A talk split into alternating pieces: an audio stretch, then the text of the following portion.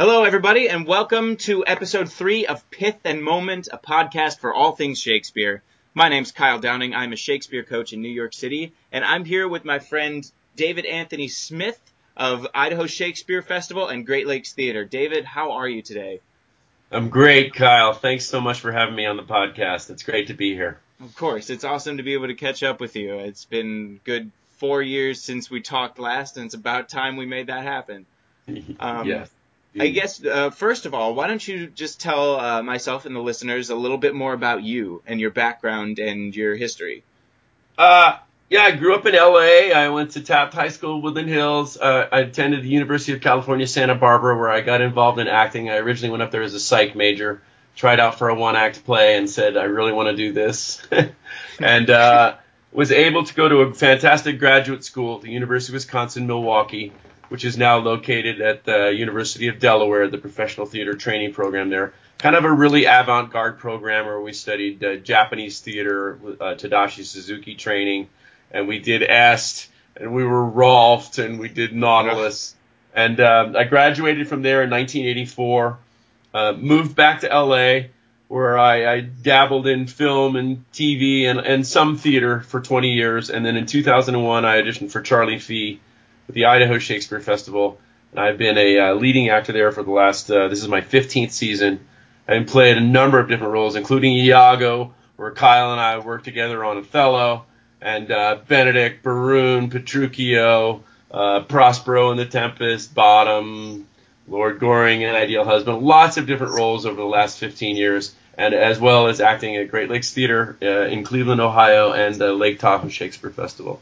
So it's been a great run, and I'm still learning. I'm still always learning about uh, language and uh, persuasive speaking, which is what we're really going to be talking about today. For all of you listeners, we're going to be delving a little bit into rhetoric, which most people, Kyle, don't know the correct definition of. You ask 99% of the people, they, they cannot give you a good definition of the word rhetoric. Well, why don't we start with that? The art of persuasion the through language either written or spoken, the art of persuasion. So we should always be thinking about speaking persuasively on stage as as Shakespearean actors or as classical actors. If we think about speaking persuasively, man, that's such we're so ahead of the game. Well, you know what? Why don't we talk a bit about speaking persuasively then in a, in a very unique play that you did recently uh, at Idaho Shakespeare Festival um, you just played Prospero in The Tempest. Was was your most recent Shakespearean conquest? Am I correct? That's right, as well as playing the Earl of Gloucester right now. But we closed that production about a month ago. It originated in Cleveland. We played at the Hanna Theater for two weeks, and then we opened it in Boise, Idaho, in early June. Uh, I got to work with uh, Drew Barr, a fantastic director. He's uh, directed uh, premieres of Warhorse in the Netherlands and in Australia. Uh, he's worked with Nicholas Hytner. This is our eighth show together. I first worked with Drew in 2001 playing Benedick for him. And uh, it's so fantastic to work with a director that many times. We're really on the same page. We did so many edits of the text together. Uh, and, and he just had a great vision for this production of The Tempest. We had watched some of the Strehler together, but we were both on the same page as far as Prospero uh, having a tougher journey than most tempests make it for him. Hmm. Usually he's kind of the omnipotent director of everything. Everything's pretty easy because he's a, a, a superior magician and he has this uh, servant Ariel at his beck and call and that it's all a matter of just having Ariel uh, shipwreck everybody, and then he, he kind of di- is a, the fantastic director of, of all about him, and he brings his enemies into his power, and then and then decides at the at the last minute to forgive them.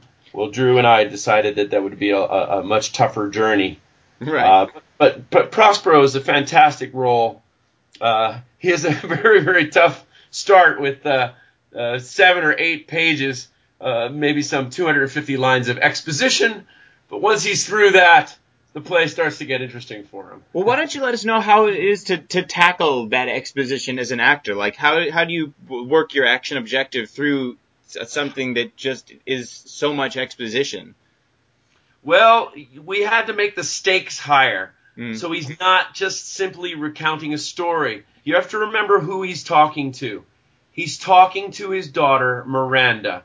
She's uh, she's now 15, 16 years old. She's been shipwrecked on the island with him since she was three. She is his life. Hmm. She is everything for him. He still studies magic. He still has his books, but his whole life on this island has been devoted to making her the princess that she's capable of becoming and marrying as she does uh, the prince of Naples, the king's son.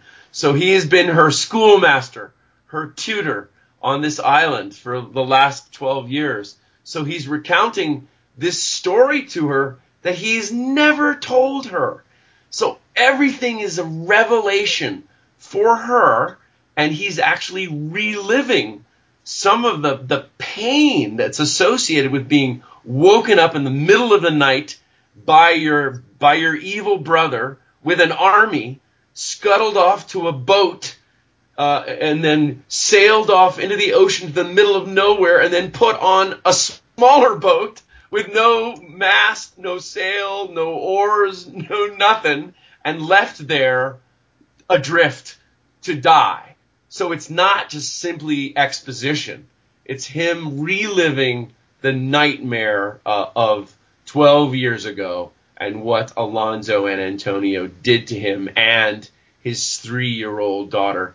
And there's some great stuff in there where she says, Oh, what a burden I must have been to you. And he says, Oh, a cherubim thou wast that did preserve me.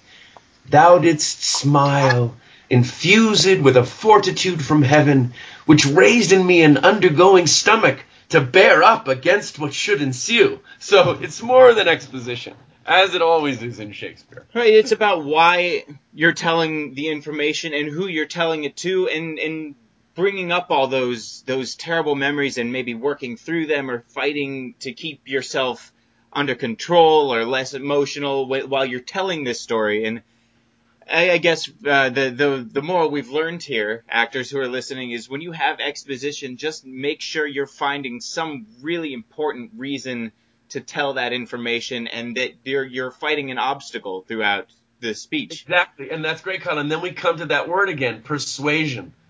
See, you have to be persuading Miranda that, mm. that this that everything is going to be okay, and that the story is telling you that you are a princess. And then, of course, finally telling her the reason for this storm.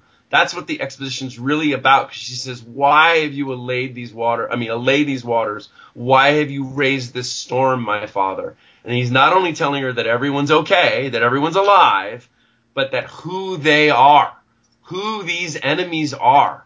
So he's persuading her that he uh, that he is he's done this storm for a very specific reason, and that actually she is a, a, a, she finds out for the first time that she's a princess.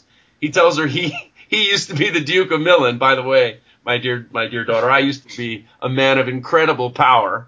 Uh, so it's always always persuading somebody. Otherwise, it does just become a story that's by rote, and you'll put the audience to sleep. So we've and it's funny. Shakespeare has there several times uh, wake up, Miranda. Don't don't fall asleep. Pay pay close attention to this story. Do you attend me? So he also wants the audience to, to pay close attention to this exposition. Right. It's well. kind of an interesting double thing. He's telling Miranda to, to pay attention so that it wakes the audience up from a long bout of exposition. Yeah. Um, so, I mean, we have a little bit of an idea of, you know, his, his objective in the beginning of the play with the exposition, but Prospero also has seems to have a unique set of objectives throughout the rest of the play as well. I mean, the way he goes about things with, um, you know, Ferdinand and making sure that, that Ferdinand's working harder for Miranda than he perhaps is at the moment. Um, and just the, the, way he goes about things indirectly with Ariel and with Caliban and with Alonso and Antonio and everybody. What, what, what is, I guess, Prospero's overarching set of objectives in the play? Like, what does he want? What is he working towards on this island? Well, I, I see it as two major objectives. One, the first is revenge. He wants to see his enemies suffer as he has suffered. I mean, they very well could have died. Uh, Gonzalo, his friend, did give them some food and some fresh water and some garments and, and his books but they were very, very lucky to to land on that island.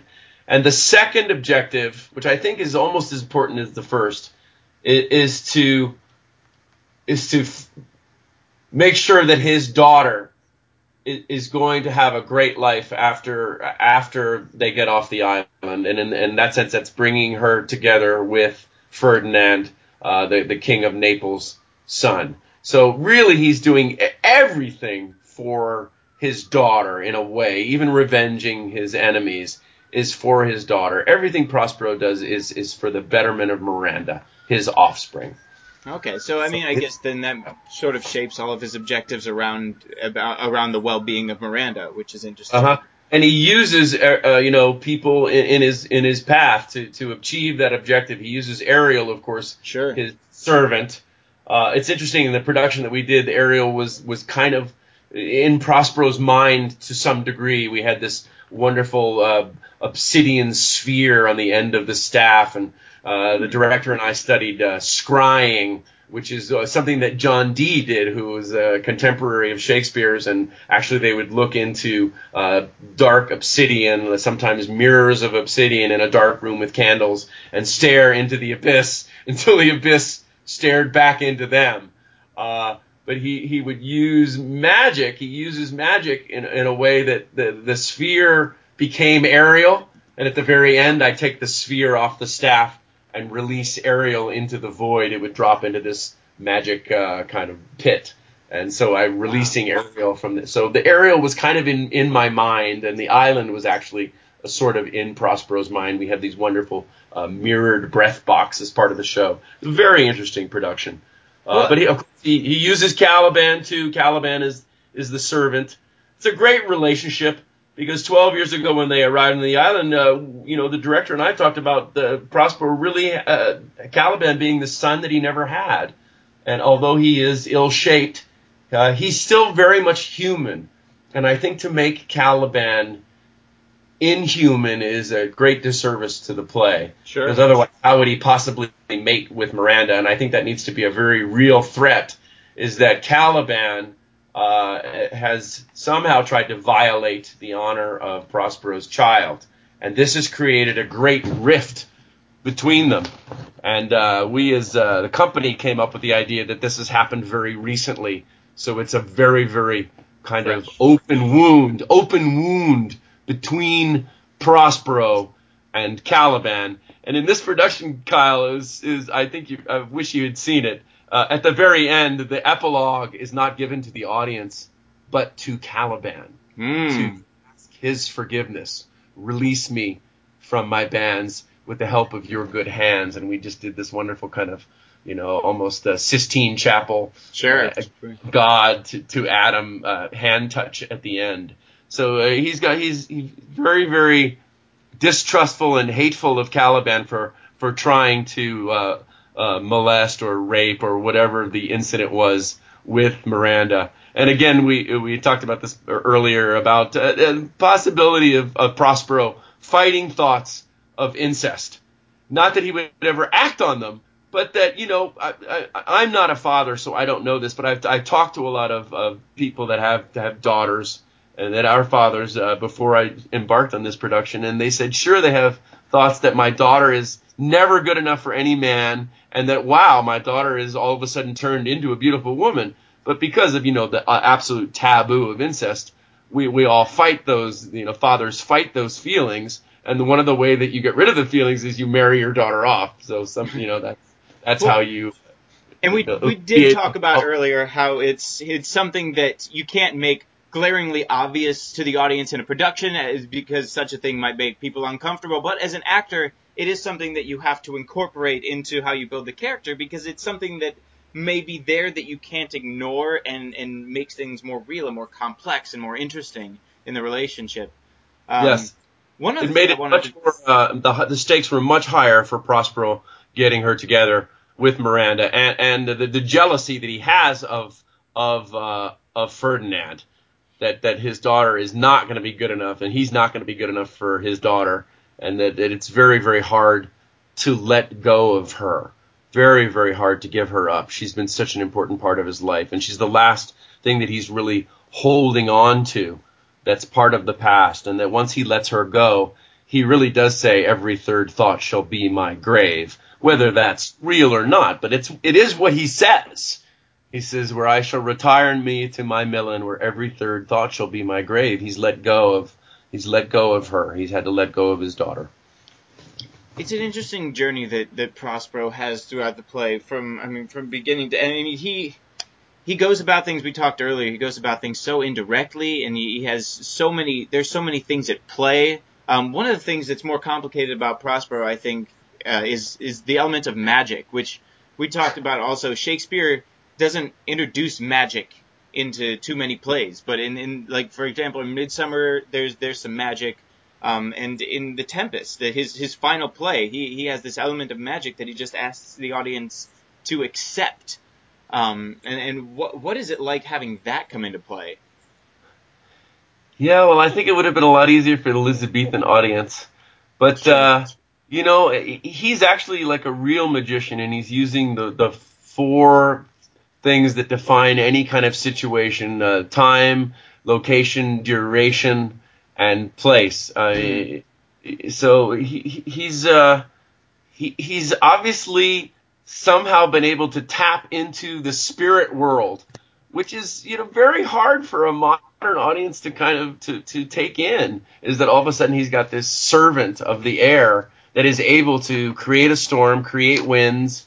Uh, he says he's been able to uh, to open graves and uh, have the sleepers wake up I mean, this is an incredibly powerful magician. And it's and interesting how we talk. Uh, we we sometimes uh, see Shakespeare to ask the audience to please accept these things, like in uh, the chorus monologue at the the beginning of Henry V, where Shakespeare literally has a chorus come out and say, "Listen." We know that all this doesn't look realistic, but will, will you please just like pardon us and, and give us a break because we can't put an army on stage. In this, uh-huh. he just sort of throws the audience into the action of the play and and just without asking says please just accept this world for for the magic that is within it so. I, mean, I found that to be a really interesting element in the tempest uh, uh, one other important thing about the tempest i wrote uh, the tempest where meter is barely a suggestion um, and i wanted to get your opinion on on the meter in the tempest because shakespeare as we know, breaks the meter for certain reasons, for various reasons in, you know, all of his other plays. You know, you'll find trochees here and there, feminine endings, pyrrhics and spondees, a rhyming couplet here and there, but in, in The Tempest, it seems like every line has one or two irregularities to the meter at least. And I guess my question is, when, when nothing is special, I mean, eh, all of the meter changes are special and all the irregularities are special, but when there are so many of them, how do you pay attention to each one and make each one special?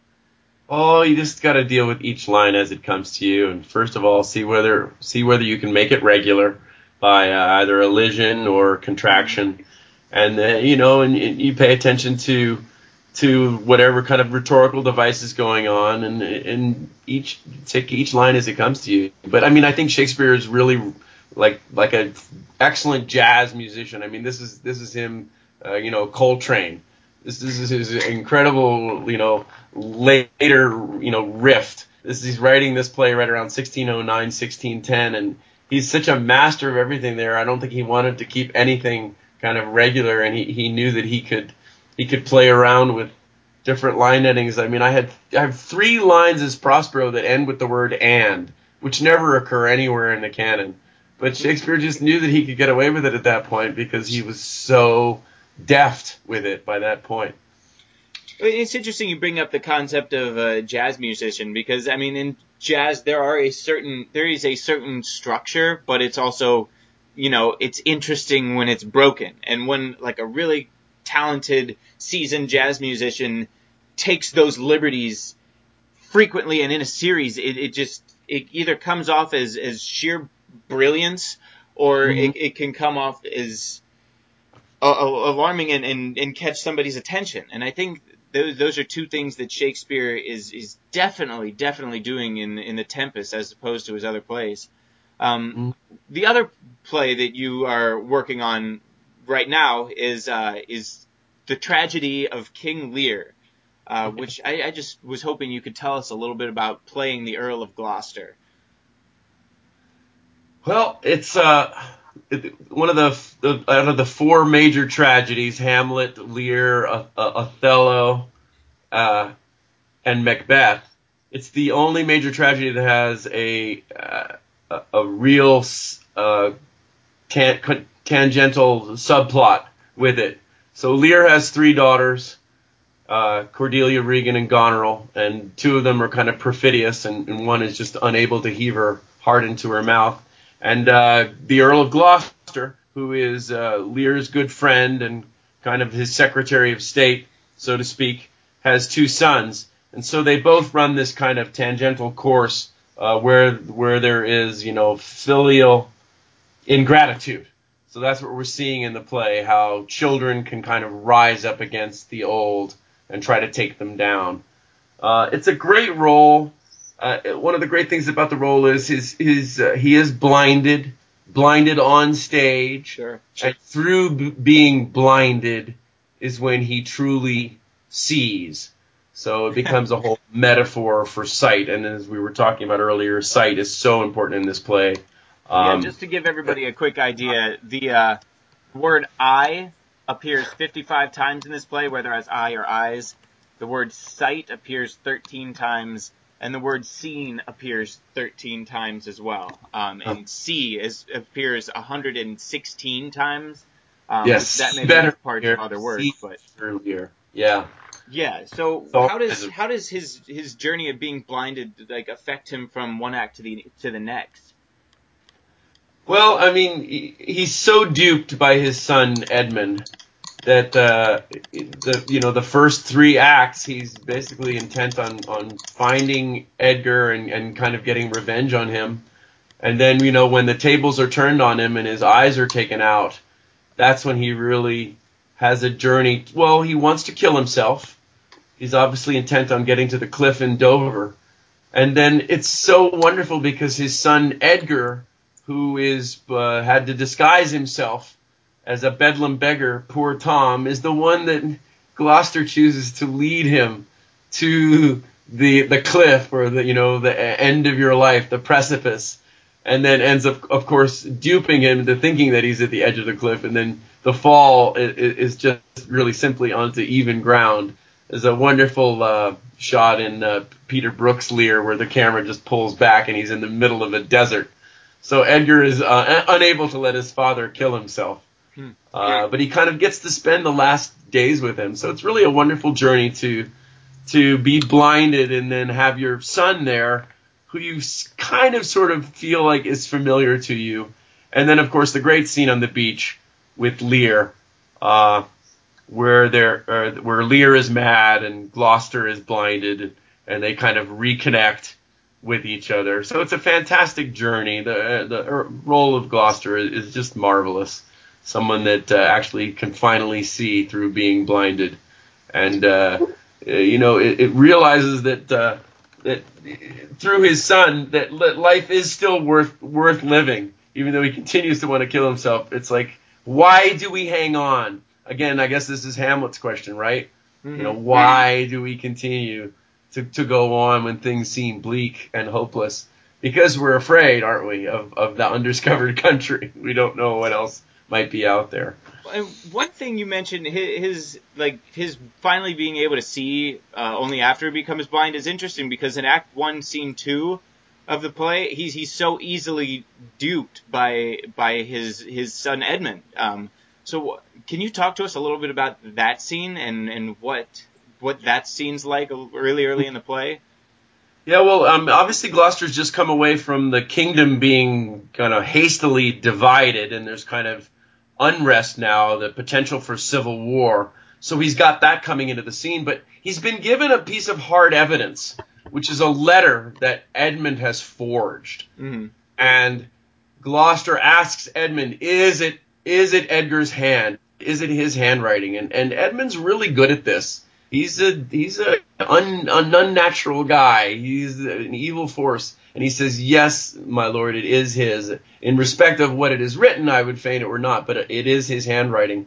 So he's so good at tricking his father and uh, it's a, just a great turnaround how um, uh, Gloucester, uh, who thought that the son that, of course, was his natural son, uh, Edmund being the bastard son, or called kind of unnatural. It's funny in the beginning, the first scene, he, we have the word Whoreson, which is usually pronounced Horson, but in our production, we decided to say the whore's son must mm-hmm. be acknowledged. So uh, out of Gloucester, that's probably Gloucester's hubris right there, is not fully acknowledging his bastard son Edmund, who was uh, begot from a prostitute, whore, and uh, and and the Edmund is is slated to not inherit, and the and so he feels jilted, and, and you know so he feels like he's got every right now to dupe his father, and uh, through this letter.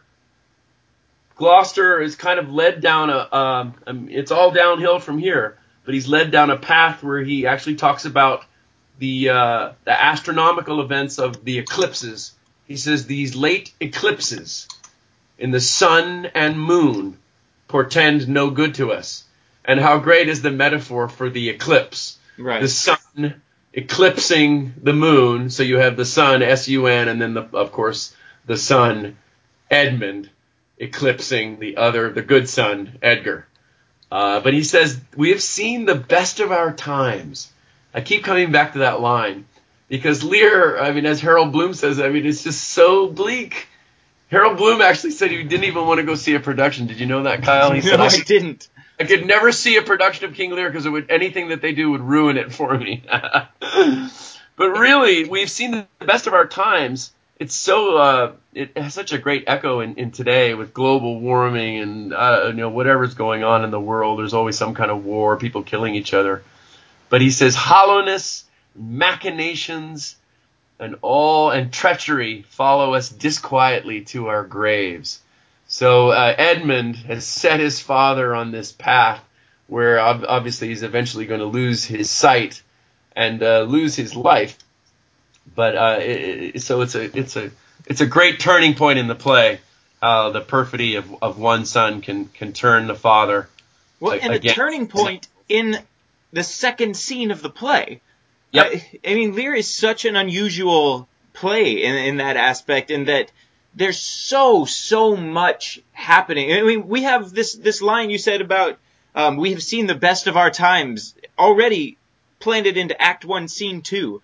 I mean, in almost I, I can't think of no other Shakespeare play in which there's such a climax in Act One, Scene One like you talked about earlier, how basically Gloucester comes back in, all, in the middle of Act One, Scene One, and already Kent is banished, Cordelia's disowned, Lear's throwing a fit in the middle of this this formal event, uh-huh. and uh-huh. it's it's just so fascinating how Shakespeare puts such an intense amount of conflict into the first scene of the play, and then the second scene of the play it doesn't necessarily expand upon the hysteria of that, but goes its own different direction in another heightened kind of way. Um, and then and more filial and more filial ingratitude. The, the how you know a thankless to have a thankless child sharper than a serpent's tooth is to have a thankless child. Uh, uh, and great uh, echo of uh, of the word nothing in Act Act One, Scene One, which is a form of uh, a rhetorical device called epimone, which Martin Luther King uses so well in his "I Have a Dream" speech. But uh, Lear asks the, his three daughters, "Which of you can say we love us most?" So he's actually asking his daughters for heightened speech. He's asking his daughters to describe in flowery terms how much they love him. He's, he wants large speeches, he's actually eliciting from them the need for bomphiologia, yeah. or incredibly flowery speech, which Kent talks about, Kyle. He says, Your large speeches may your deeds approve and spring from words of love. So he knows that the two daughters that are able to provide Lear with the with the enargia, with the bomphiologia, with with the Asianism, with the flowery words are actually the ones that are the most perfidious. How great is that? it's amazing, and it's it's also interesting to think about because Shakespeare, when he uses bomphiologia, is usually with like the clowns or or, or Falstaff or characters that bomphiologia is used as a rhetoric device to to discredit a character. It's like you know to hear an audience hear this character excessively excessively bragging or describing the greatness of something. It's uh-huh. it's a device to to let the audience know, oh, you should you should kind of discredit some of the things this character says. He's a little off his hinges. Um, but to, to, have Lear asking for this bomphiologia from his his daughters directly is something that I can't think of any other instances where Shakespeare uses it like this. Can you? And then he asks Cordelia, "What can you say to win a to win a, a large tract more, you know, equal to that of your sisters?" And she says, "Nothing." Then the Lear echoes it. Nothing? Nothing, my lord. Nothing can come of nothing. So there you have the word nothing five times in three lines. And, and she is unable to heave her heart into her mouth. And, and you know, it echoes that, you know, say what we, you know, say what we feel, not what we ought to say, you know, think what we feel, oh, not what we ought to say. Is that she's really, really unable to provide him with what he wants and and that's her flaw. But then it's ultimately Lear's huge hubris to not see that the daughter that he's prized the most, that his youngest daughter, who who he's really really loved the most, he's unable to see that she's simply being honest with him. And you know, it's interesting you use the word nothing. Other daughters do. I can't give you false words. I can't give you flowery speech the word nothing in this play is used 34 times, right? and it, it's interesting to to look at other plays and see that it's used only 13 times in Midsummer Night's Dream and 14 times in Romeo and Juliet. And in Hamlet, which is actually five or six hundred lines longer than Lear, it's still used fewer times. It's used uh, what 31. In Hamlet, you would think would be a play where nothing is used a lot. So it's interesting how Shakespeare, almost in a, a, subconscious way, makes us think about certain words more often than others. By repeating these words, by repeating nothing five times in that little short span at the beginning of the play, it gets the word nothing into the audience's mindset. And how does that affect the way they think about the play moving forward? You know, uh, and, and is Shakespeare doing this on purpose, or is it? I mean, I, I can't imagine he's not. You know. No, and, and, and that word is so great. Nothing.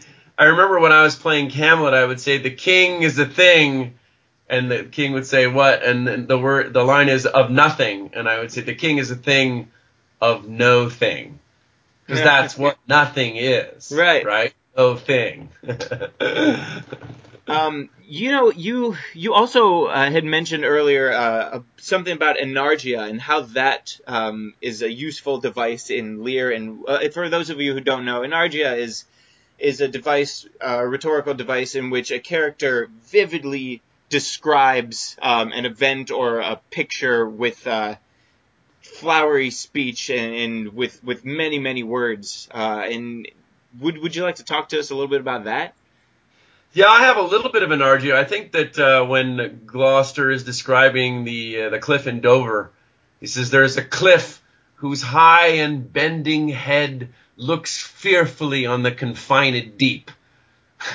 That's a bit of enargia. Right. It's descriptive language, and uh, it, it can lead to how I mean how a character is feeling. But at that point, you know, Gloucester is persuading his son to take him to a place where he can jump off a cliff and, and commit suicide. So at that point, he needs to persuade Edgar to take him there, and he just feels like he needs to to paint the picture of the cliff into into poor Tom's mind to get him to Dover. So it's usually always for a reason. Uh, the most famous enargia, I think, is uh, is Enobarbus's speech uh, in Antony and Cleopatra the barge she sat on like a burnished throne, you know, purple, you know, purple sails. But there's usually a reason for why there's incredibly descriptive speech. You always have to find out what is the purpose or what why what is the character achieving through using highfalutin words.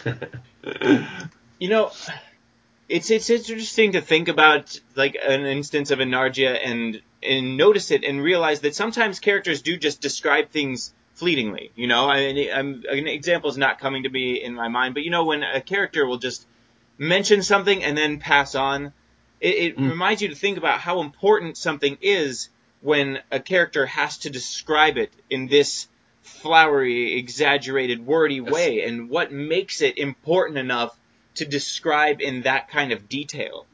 Um, and so I guess actors, whenever you see something described in detail, just make sure you know why it's important for it to be described to the T to that extent. Mm-hmm. Um, now, doing both Prospero and Gloucester within a summer, I'm sure has its its myriad challenges and, and takes its own tolls. But what what is it like working um, in repertory or into uh, productions so closely uh, with such large characters?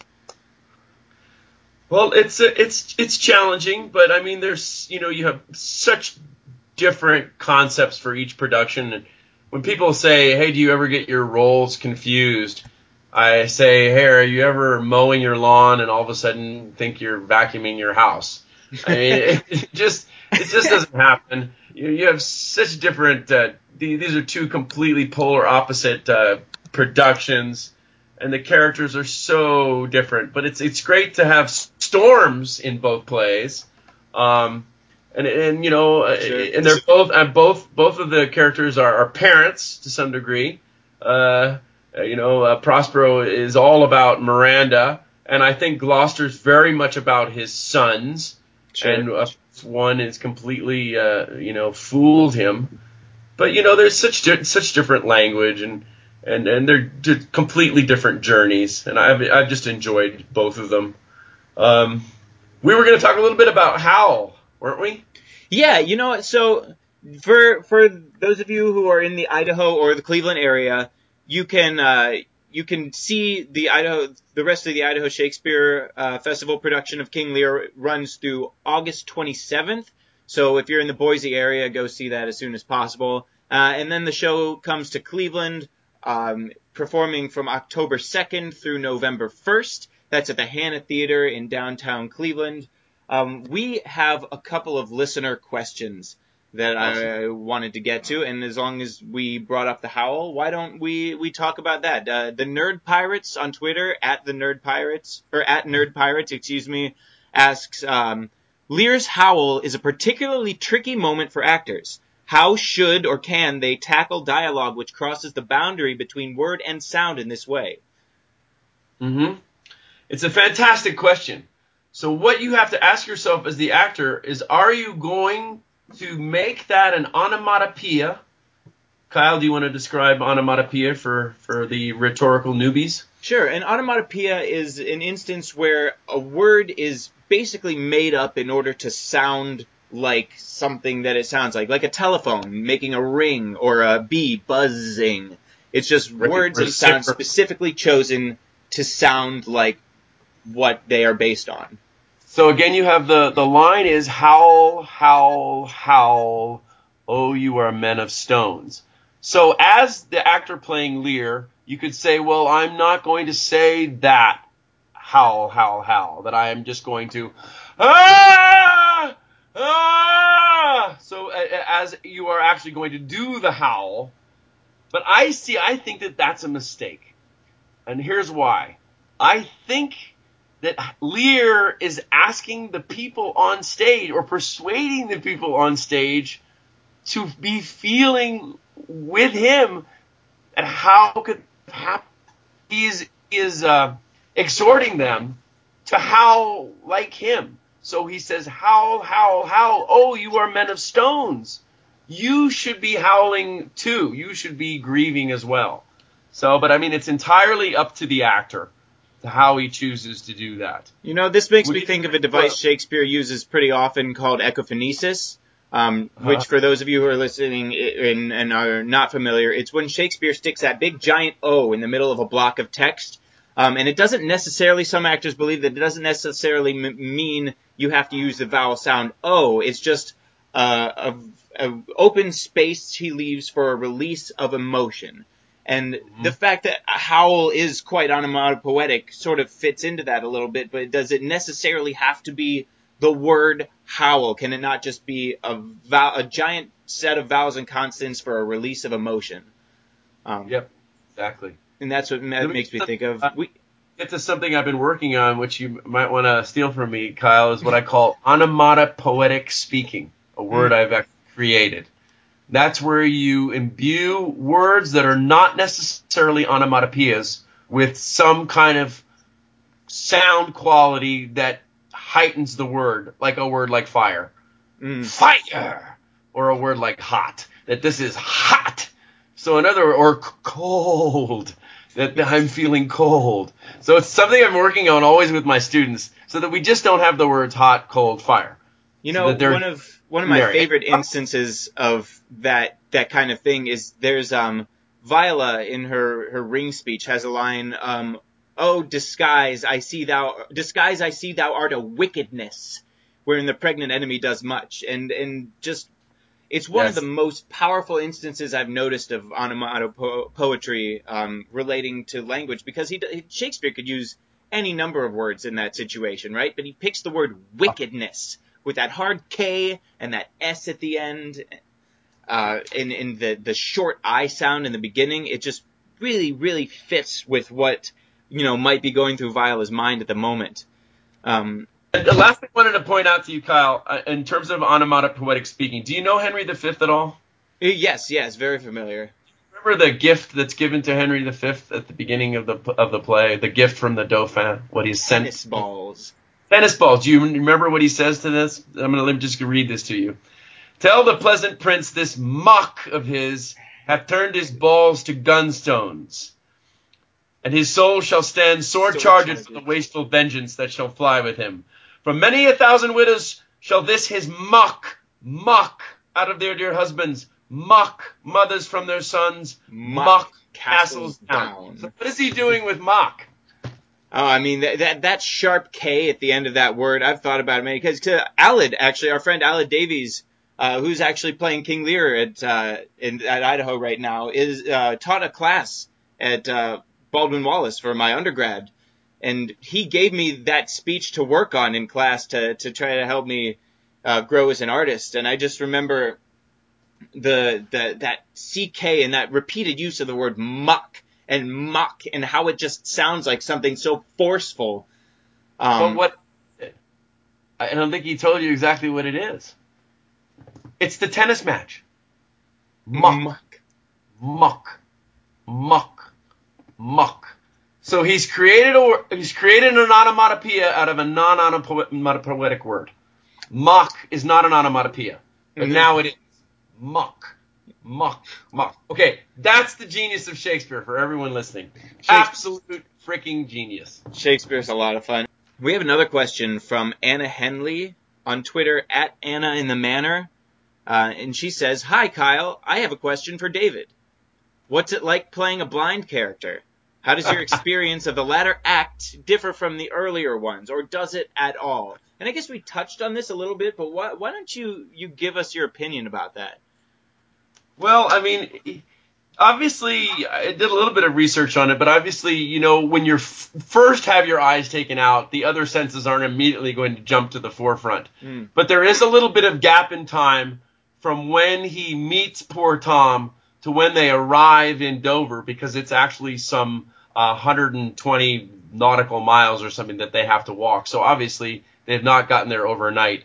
And what I just felt was is that you know obviously your sense of, of smell and hearing and, and uh, uh, of, of of touch and of taste are obviously heightened even in two weeks. And I, and I, it was an interesting journey to to try not to look at people uh, when you hear them because you mm. obviously and when I relate to the gods I don't like look up because I thought like, well, why is he looking up? He's he can't see anything anymore. So it's definitely something that you have to consider as an actor. And it was interesting to to uh, you know I think it in, increases your degree of listening, which is always something that we need to work on as actors when sure. we rehearse or rehear something. Um, Julie Blakeman uh, on Twitter at Julie Blakeman one asks, how would the story play out if it had a happy Disney-like ending and King Lear and Cordelia had lived on? Uh, and we know that that there are people who did the production like this in the early 1800s when you know everybody was in their phase of oh we don't like the bad endings of Shakespeare. Um, so what do you think, David? What would this have been like? Boy, I, I, don't, I don't, I don't really want to touch that question. I mean, I just don't think we should mess around with, with Shakespeare. I mean, I know they did that in the, in the 18th century for a while. They just, they couldn't. It, Lear was just too bleak. And if you see Nicholas Nickleby, I guess there's a happy ver- ending to Romeo and Juliet wherever everybody pops up.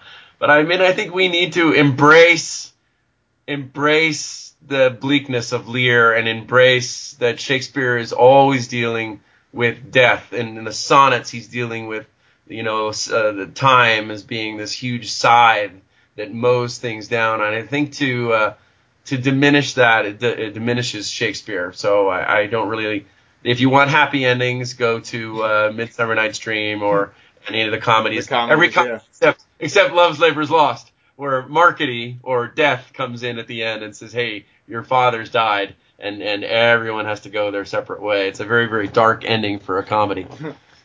um, yeah, it's and it's hard to think about too. Like uh, the with the relationship being so damaged as it was at that point, and you know, obviously, like Cordelia did was the good daughter after all, and and sends her husband France to like try to help Lear with her army or with her husband's army and everything, but I mean, at the end, Lear's basically mad, or we describe him as mad because we don't understand his behavior at this point anymore.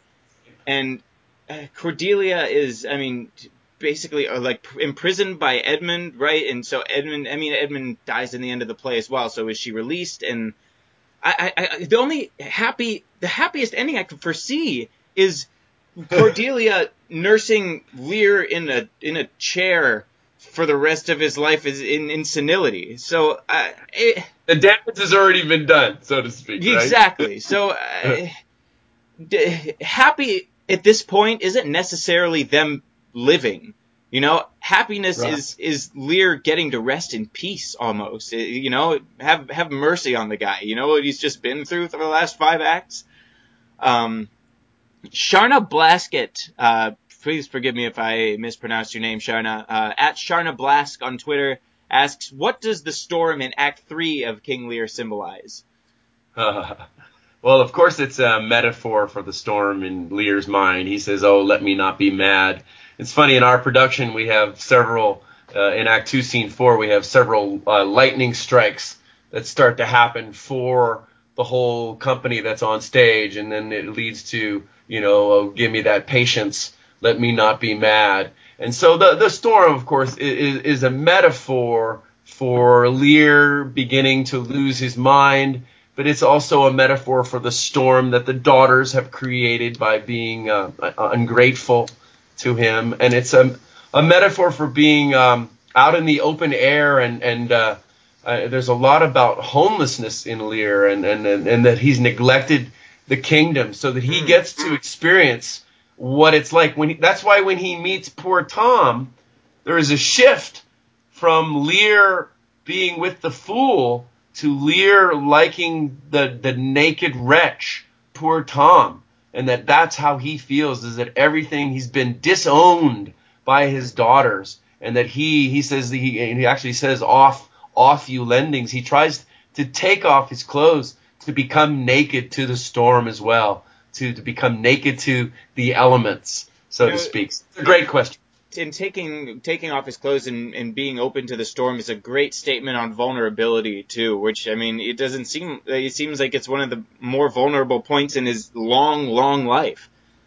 Um, the last question we have today is from Brent Wilson at Fortunate Dad on Twitter, uh, who asks, "Any chance of you two writing a crossover? King Lear and Prospero team up to fight crime. Hashtag West Wing. Um, so I well, got the match. It's fun. What What do you think if if King Lear and Prospero teamed up, let's say as a detective duo, uh, to to try to fight crime? What what would their relationship be?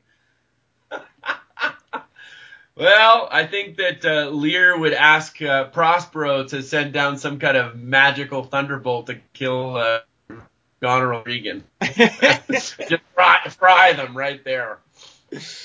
You know, it, it's interesting to think about how personally King Lear might take every single crime. I mean, it, it, it, in, in Act One, Scene One of the play, you know, we talk about how something so little like causes him to completely disown Cordelia in the matter of in a matter of minutes, who was already um, described to be like his his most special um, daughter and his, his the one that's most dear to him. Uh, so mm, Prospero obviously has all these magic powers. So why, why don't we elevate this a little bit? Let's say they're a superhero team, um, and you know King Lear has this this bold, blazing passion about everything he does, and he's intimidating. And, and Prospero's here helping him by by capturing spirits all the time, like Ariel and Caliban, and any number of other spirits he might capture in a very Ash Ketchum of Pokemon type way.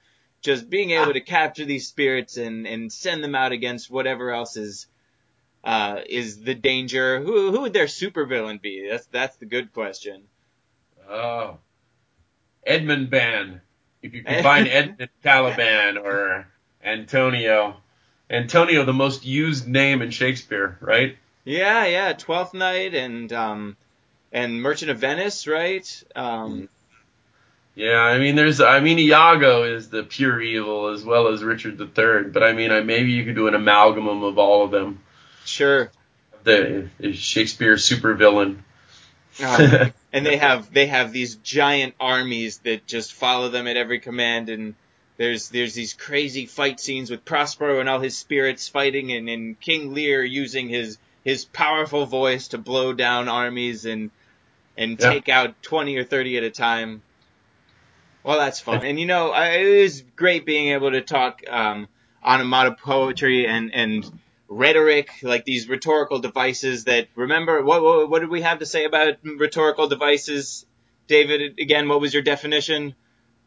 Uh, it's the art of persuasion, rhetoric, art of persuasion through language, either written or spoken, as spoken. And it's not important that you learn the names of rhetorical devices, only that you realize that something is happening with the poetry that you need to serve up or persuade through through the language, persuade people using these rhetorical devices on stage as actors. Well, there you have it. Boy, we're about out of time. Um, but it has been awesome being able to catch up with you, David, and um, just so everybody knows. Again, I'm going to repeat the Idaho Shakespeare Festival dates of Lear run through August 27th. So by the time this podcast comes out, you'll have six days left to see it. Uh, and the uh, the Great Lakes Theater dates when it comes to downtown Cleveland at the Hanna Theater are October 2nd through November 1st. Please go see David Anthony Smith as the Earl of Gloucester and our friend Aled Davies as King Lear and the whole Great Lakes Theater gang, bunch of really talented repertory actors. Um, any closing words for us, David? No, I mean it's just been great. Uh, anybody has any questions for me? Uh, you can uh, friend me on Facebook, David Anthony Smith. Just let me know you heard heard heard about me through the podcast. And uh, Kyle, it's just been awesome hanging out with you and talking about Shakespeare. Thanks, David. Um, and if you want to, of course, get in touch with me, you can visit my website, www.kyledowning.com slash Shakespeare, or get in touch with me on social media, at NYShakesGuy on Twitter, at NYShakesGuy on Instagram, and NYShakesGuy on Facebook, or check out my YouTube channel, Kyle Downing, parentheses, NYShakesGuy. Thanks for listening, everybody, and keep up the hard work on your bard work. I've never done a podcast before. I've been dead for 400 years.